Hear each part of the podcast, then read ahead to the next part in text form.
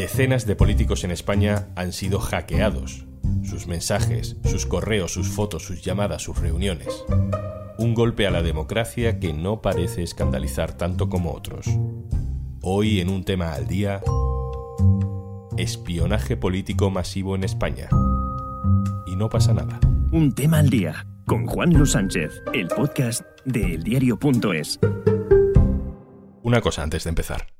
En las guerras o en las crisis económicas, Oxfam Intermón trabaja para que todas las personas tengan los mismos derechos y oportunidades.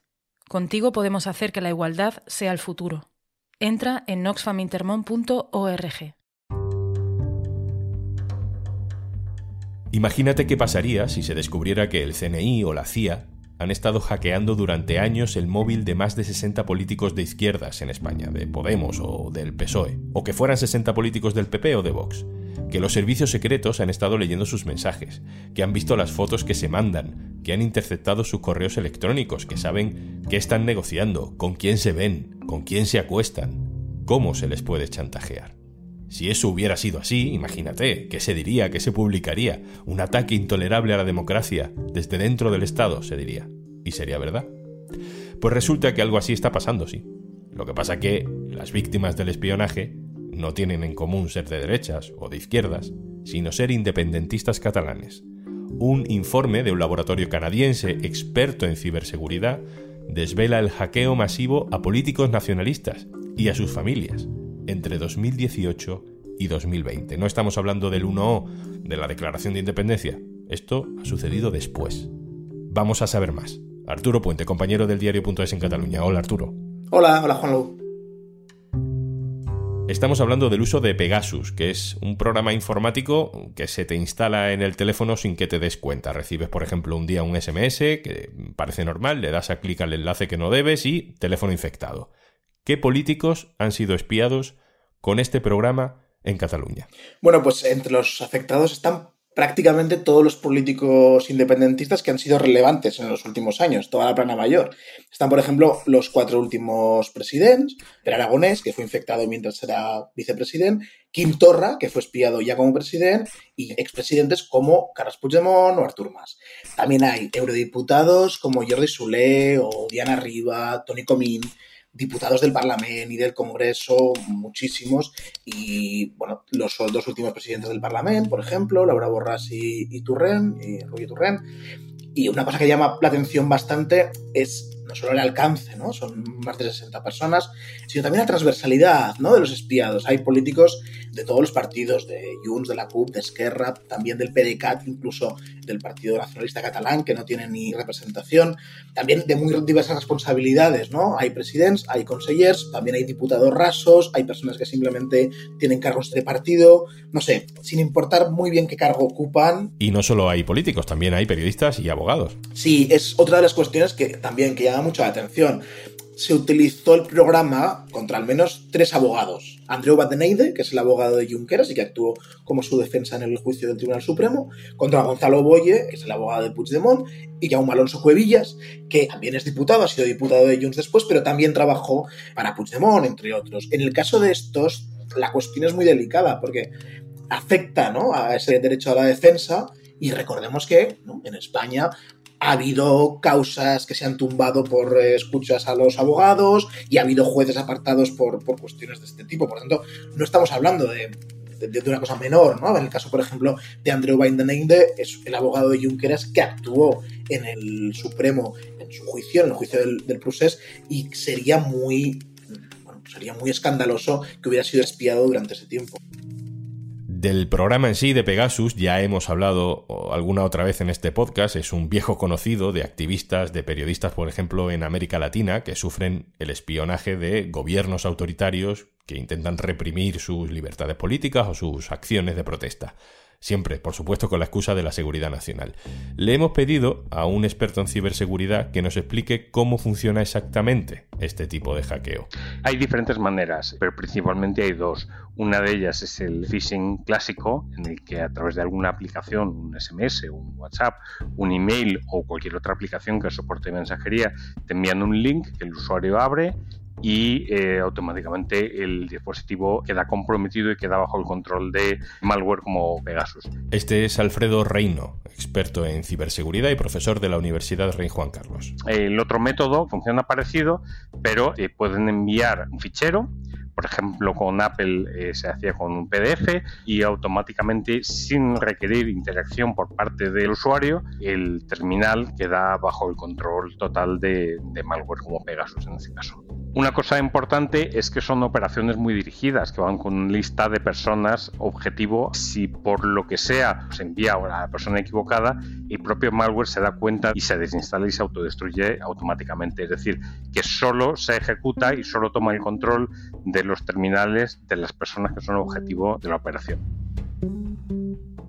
existen posibilidades de, lógicamente, leer los emails y los mensajes, tanto de SMS como de WhatsApp, como de Telegram, como de lo que sea, se pueden escuchar las llamadas en curso, se puede registrar las teclas presionadas y lo que teclea el usuario en el teléfono, se pueden obtener pantallazos del teléfono con la aplicación que está abierta en ese momento, se puede acceder al historial del navegador, se puede acceder a la lista de contactos, se puede acceder a la geolocalización por GPS del, del terminal, se puede tomar fotos sin conocimiento del usuario y una cosa también bastante utilizada es que se puede habilitar el micrófono del terminal para escuchar lo que hay alrededor. Es decir, puedes tener el teléfono encima de una mesa sin estar siendo utilizado en una reunión, por ejemplo, y el que controla este software espía lo puede habilitar el micrófono y escuchar lo que se está diciendo en esa habitación.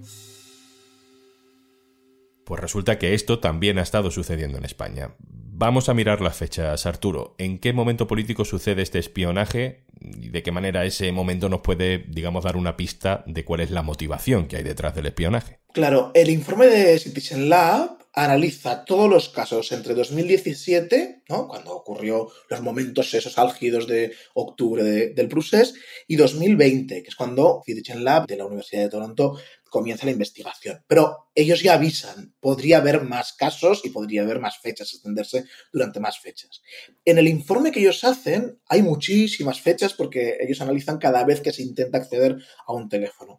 Pero es cierto que algunas de estas fechas sí que coinciden con eventos muy relevantes. Por ejemplo, intentos de acceder al móvil de Aragonés que ocurren en plena negociación entre Esquerra y el PSOE sobre la investidura de Pedro Sánchez. Era un momento en el que además había reuniones físicas entre delegaciones de los dos partidos y que Aragonés fue cuando recibió algunos de estos mensajes. O también algunos hechos ocurren en un momento muy, muy caliente, como fue el juicio del Supremo durante el año 2019, donde se ve ¿no? que hay una aceleración de los intentos ¿no? de acceder a, los teléfonos. O, por ejemplo, otro caso paradigmático, a eh, el abogado Gonzalo Boye, que le envían un SMS de estos durante eh, la operación policial que acaba unas 48 horas después, con la detención de varios independentistas en la operación Bolov, algunos de ellos muy conectados con él, incluso clientes de su despacho. Por tanto, es evidente que hay una conexión temporal con algunas fechas muy importantes, otras no, otras simplemente pues, eh, fechas que no tenemos una conexión directa con hechos políticos relevantes.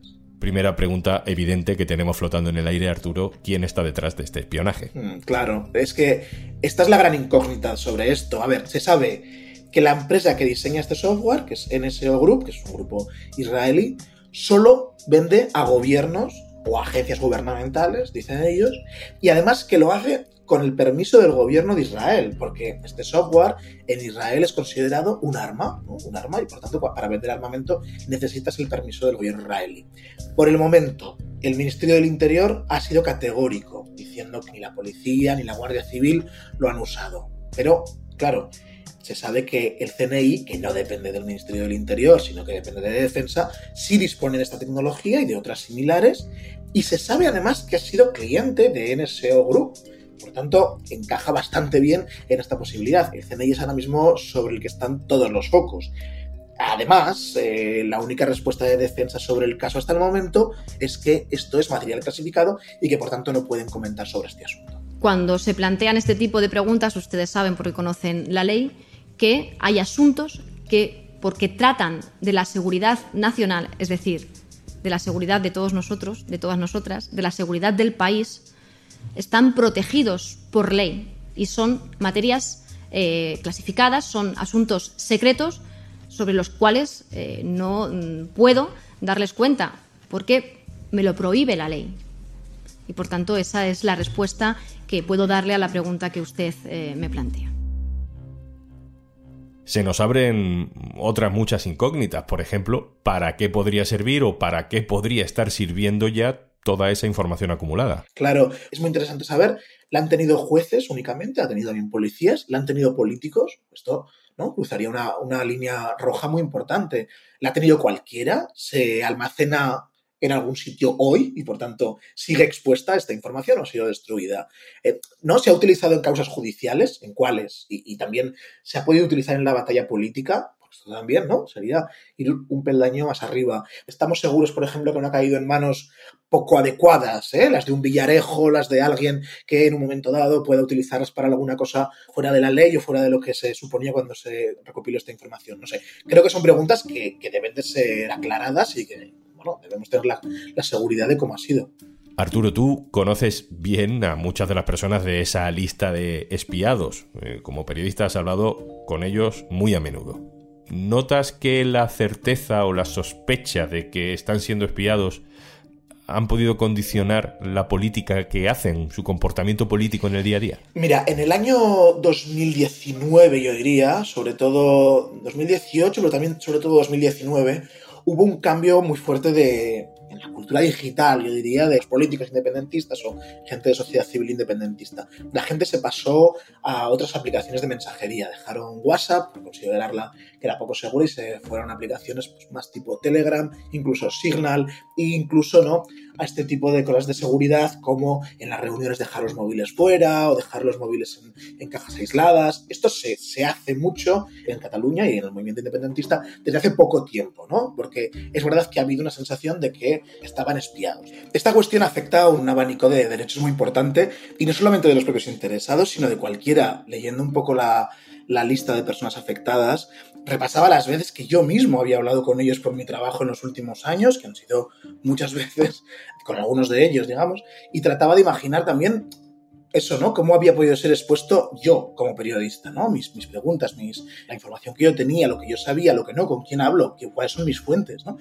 Y es un asunto que por eso yo creo que tiene que importarnos a todos y como sociedad, más allá de la afectación personal que pueda tener para estos políticos concretos o este caso concreto. Es decir, que se utilice programas de espionaje contra personas que en principio no están investigadas judicialmente o que no tienen causas abiertas es muy problemático que las los gobiernos o los, cuerpos eh, policiales o de, investigación es, muy problemático y nos afecta a todos. Es una cuestión que va mucho más allá del, del caso concreto. Arturo Puente, compañero del diario.es en Cataluña, muchísimas gracias. Muchas gracias a ti, Juanlo.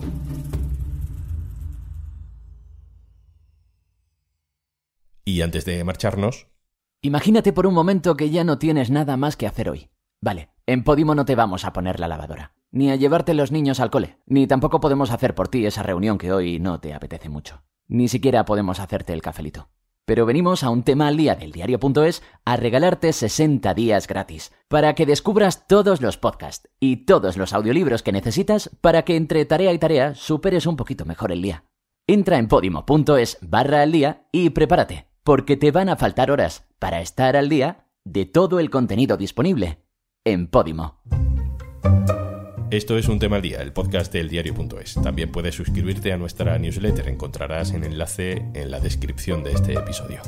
Este podcast lo producen Carmen Ibáñez y Zascun Pérez, el montaje es de Pedro Godoy. Yo soy Juan Luis Sánchez. Mañana, otro tema.